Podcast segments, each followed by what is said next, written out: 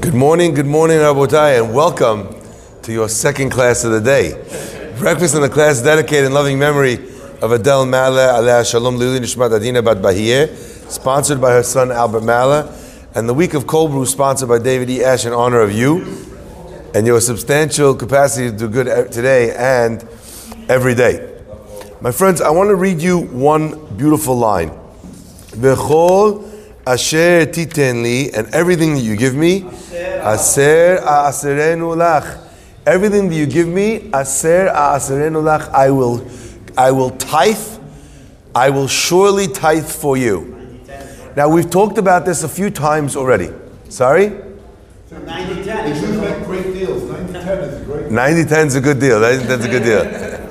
and Hashem is shopping around. He said, Hashem's shopping around, and he couldn't get better than that, though. That's, that's the Hazid here. Okay. So, what's amazing to me is that um, there's a machloket, and we've described this machloket a couple of times already. There's a machloket, a, a disagreement amongst the poskim, where we learn the law of giving 10% to charity from. One uh, idea is that we learn the law of, uh, of maaser. Where do we learn it from? We learn it from the maaser, the maaser that a person has to give from his field. Okay? And if you learn maaser from that place, from the fact that you have to give maaser on your tibua, okay? That halakha, the mifarshim, the rishonim already say, means that the only maaser you're allowed to give is to poor people. So if maaser ksafim, if giving 10% of your cash, of your, not agriculture, you know, not the 10th animal that comes through the pen, okay? Giving 10% is 10% of the money in the register, 10% of the money from you got from your stocks, 10% of the money that you earned, uh, you know, in, uh, on a great deal in a building. Maaser ksafim, where does that come from? It comes from Maaser behema. Then it can only be given to poor people. Why? Because there, the pasuk tells you it has to go to ani, to a poor person. So let's say I want to build a synagogue. Everybody knows you're allowed to give maaser to the shul. You're allowed to give maaser to a yeshiva. You're allowed to give maaser to a mikveh, right? All these things are charitable donations that you're allowed to give your 10% to. But if you learn maaser from there, you're not allowed to give it to that. It's only if it's relevant to a poor person. That's not a donation to a poor person, and therefore it would not count towards your maaser.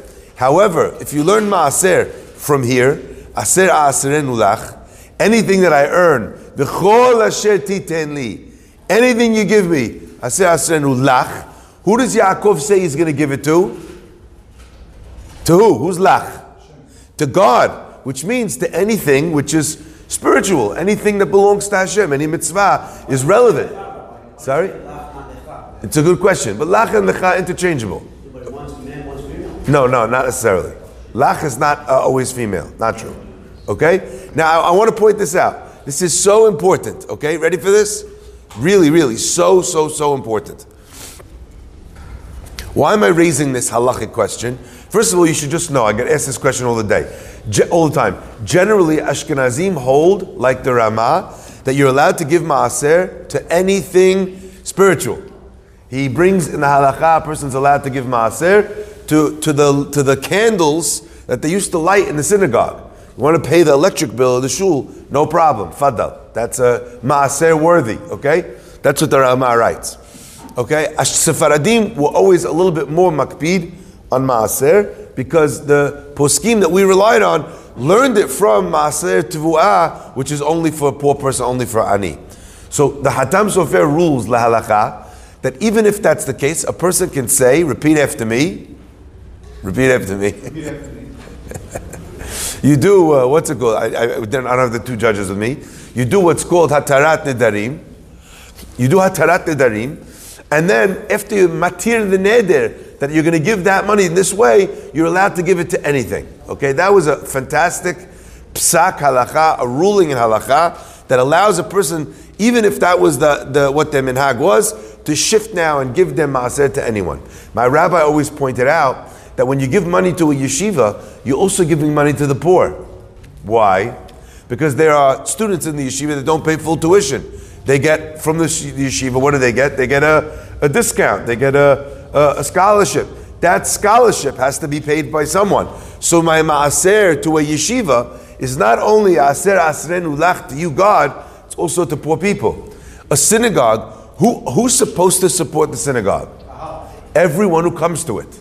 Now, some people, they go up to the Torah, they give ba'in yafa, they give in a nice way. Some people are pillars of the shul, they put their name on the wall of the synagogue. Hazaku Baruch. Wonderful thing that they're doing, they're supporting the community. But there's many people who come to the synagogue and they can't afford. And they want to pray and they want to eat in the synagogue breakfast. What did the shul do? The shul fed people. Kiddush on Shabbat morning. I have this conversation all the time with some people in the shul. They say, oh, this guy came to shul after the Salah was over. He came only for the Kiddush. What is that? We shouldn't let them in. And I think to myself, what are you talking about? Okay, the guy didn't come to pray. But he came and he ate kosher food on Shabbat. He had number one, a Seudat Shabbat. Number two, you fed someone who was hungry. If that's such a bad thing, let's go have a conversation with Avraham Avinu and tell him we're not interested in Haknasat Orchim, we're not interested in feeding the hungry. Right? It's crazy. What, what right? This is, this is one of the core values of the Jewish people. Now, I'm not saying we have to turn the synagogue into a soup kitchen, right? I'm not saying that. But at the same time, you know, if you have mixed in a few people here and there, you know, it's not the end of the world. And when a person is giving money then to the synagogue, not only are they giving to a spiritual value, they're also giving to sustain and to support people that don't have the money, people that are poor. So, uh, in general, most expenses that a person would give to with regards to the halacha of maaser, along with it being a spiritual expense, it is also a, uh, a expense uh, which, is, which relates to, to aniyim. Now I want to continue on with this idea. What is this kol asher titen li aser asrenu lach? Now it's funny because there's another time when we read about this 10%, not just over here. Where do we? Where did I just mention we have it? Right? Aser ta'aser. Sammy, what? How does it go? Not this one. Aser ta'aser. We read on the holidays. Kol tevuat zarecha. I said maaser tevuah, right? I said funny that each time it mentions the concept of maaser, it says it in a double lashon. Over here, aser aserenu lach. Over there, aser ta'aser. Why each time it mentions maaser does it feel the need to mention it in the double language? So literally, the Gemara in numerous places describes this concept. You find in the Torah numerous times where things are said in a double language. Hakem takim, ha'anek ta'anek, right? Many times you find hashev tishivem. You find these, uh, what's it called, concepts that are reiterated two times. And sometimes that idea is that it's uh, a strengthening of a mandate. I, I really shouldn't say that word, sorry. It's a strengthening of a, of a requirement, of an obligation. Okay? What's the strengthening? Hashev teshivem, you shall surely return. Or ha'anek ta'anek, you should surely help this person. You know, patoach tiftach et yadecha. You open, you shall surely open. So it's just more, right? It's more. However, the Gemara has a special dirasha that it makes on aser ta'aser, which it does not make in other places. So, as an example, the Gemara says aser to aser, bishvil shetit asher. Give ten percent in order that you should receive, you should become wealthy. The Gemara doesn't say patoach tiftach. Open your hand in order that you should become an amazing slapball champion. It doesn't. It doesn't say that anywhere. It doesn't say hashev teshivim. Return, you shall shu- return in order that you should return in teshuvah. The Gemara doesn't make that derasha with all these other times that you have this double language. It doesn't say that what you're going to do, you're going to get for something else. And we've mentioned this many times. And part of the reason is because this is the only mitzvah that we can make that derasha. Because as the Gemara quotes, in the name of the Navi, Bichanuni na bazot, Hashem says, test me please, Bezot, in this. But God is saying, test me only in this. Person who tests God and says, I'm going to study Torah and I want to see if you're going to improve my life. Asur. It's a lack of faith. It's a chutzpah also. God doesn't owe you anything. The Torah that you're going to learn might make up for a drop in the bucket of everything He's given you from the beginning of your life until now. Right? You don't, you know, you owe the bank, you know, a million dollars. You don't come give them one dollar and say, I'd like to take out another loan. You're like, okay, you have $999,000 left to pay back, and then we'll talk about another loan. The guy's like, I learned three minutes of Torah. Where's my new parnasa? What your new parnasa? You're still on the payment plan. You're on the interest only 30 year fixed. What are you talking about? You haven't even begun to pay down principal, Rahi. Okay? God says, test me in this. Tzedakah is the only thing in the world a person's allowed to say to Hashem, I'm throwing down the gauntlet, I'm challenging you. Show me the money. Here, show me the money. I'm going to show you the money. You show me the money. I'm going to give 10%. I'm going to even push myself. I'm going to give 20%. And when they give ma'aser, a person's allowed to challenge God. I have a person here in the synagogue who, when we learned the laws of ma'aser, he learned this idea. He said, I can't believe it. I'm allowed to do that. I never knew I was allowed to do that. And he started ma'asering Hashem. And the guy came to me, he says, You know, uh, this has revolutionized my life. I said, What do you mean? He says, Ever since I started being strict on the laws of Maaser. What does it mean, strict on the laws of Maaser? The Mishnah says in Pirkei Avot, right? Um, and it's actually a source of a lot of discussion. The says a person should not be uh, rely on amadot. Anyone remember the Mishnah in Pirkei Avot? The source of the machloket is that the language of the Mishnah and Avot is that it says a person should not exceedingly rely on amadot. Okay? And as a machloket, what does it mean? What does that mean, amadot? Amadot means guesstimations. I think I made like around $100,000 on this deal, roughly, give or take. Right? We like using these words. So how much do I owe tzedakah? Roughly, give or take, 10,000. Don't, don't, don't guesstimate. And the Mefarshim bring two opinions. One opinion is that you're allowed to do it here and there. Second opinion is, why are we saying this? Because we're worried you might underestimate. If you underestimated your 100,000, what did you give? You gave 9,500. How much do you really owe? 10,000. You're short 500. First opinion in the Mefarshim is that you're short. You're hurting yourself.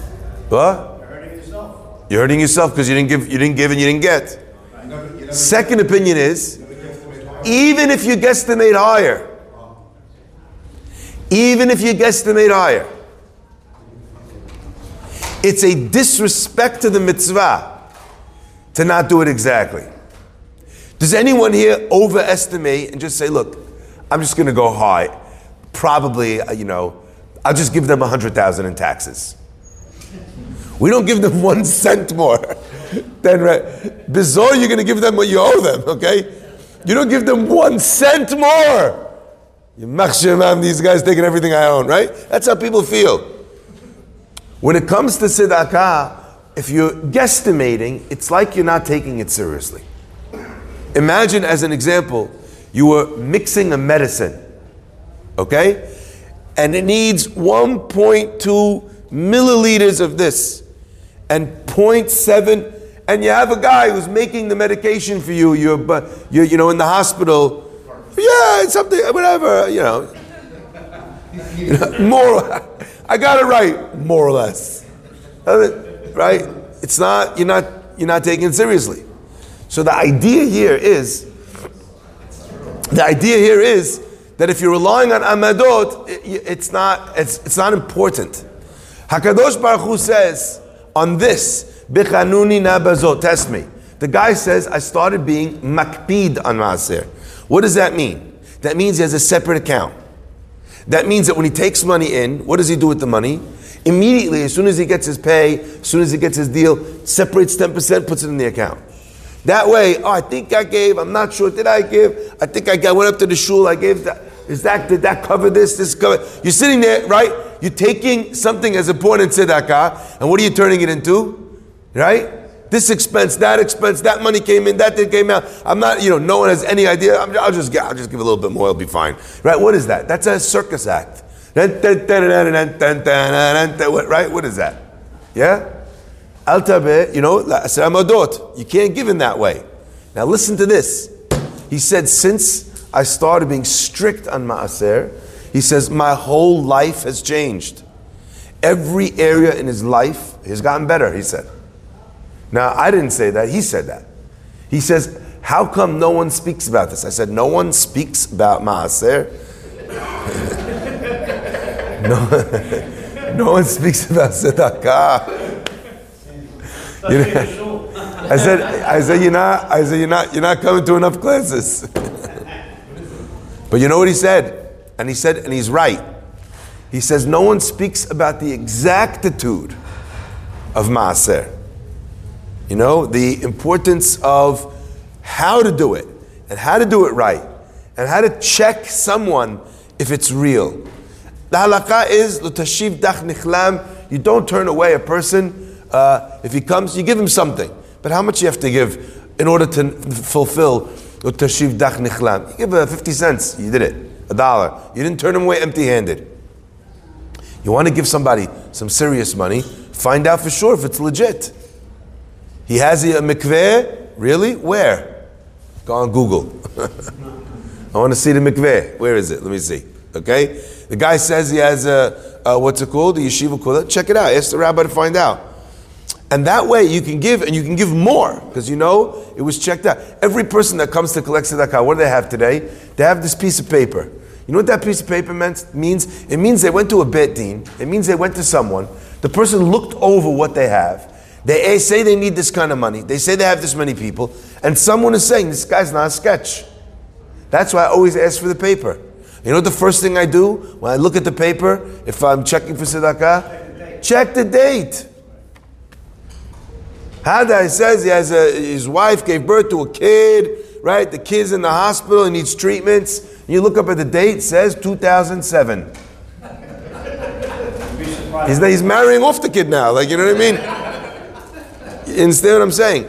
Now, now, if, but I'm saying not, not because you're trying to get out of giving, but because you're taking it seriously. I want to point this out.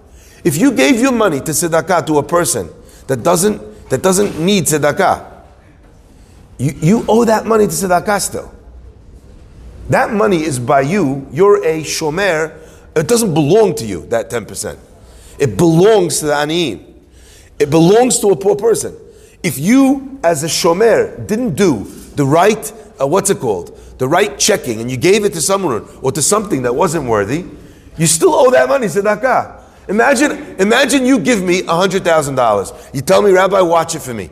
And then you sometimes you tell me give ten thousand dollars. This guy ten. Then I tell other fifty thousand dollars. You know, I gave it to this guy because uh, you know I think you might want to give it to him. He's the type of guy that you might want to give it to. And then you come to me afterwards and you say, "Where's the other fifty thousand? It's like, "Oh, there's this guy. He came by, had a really nice face. It seemed nice, like the Knicks. I gave it to him." The guy says, "I never told you, right? You're a shomer. You're a watchman. You, that money is by you. Uh, uh, it's there for a purpose. You have to give it to the right person. So the job of aser asrenu lach, it's not something that's between you and the poor person.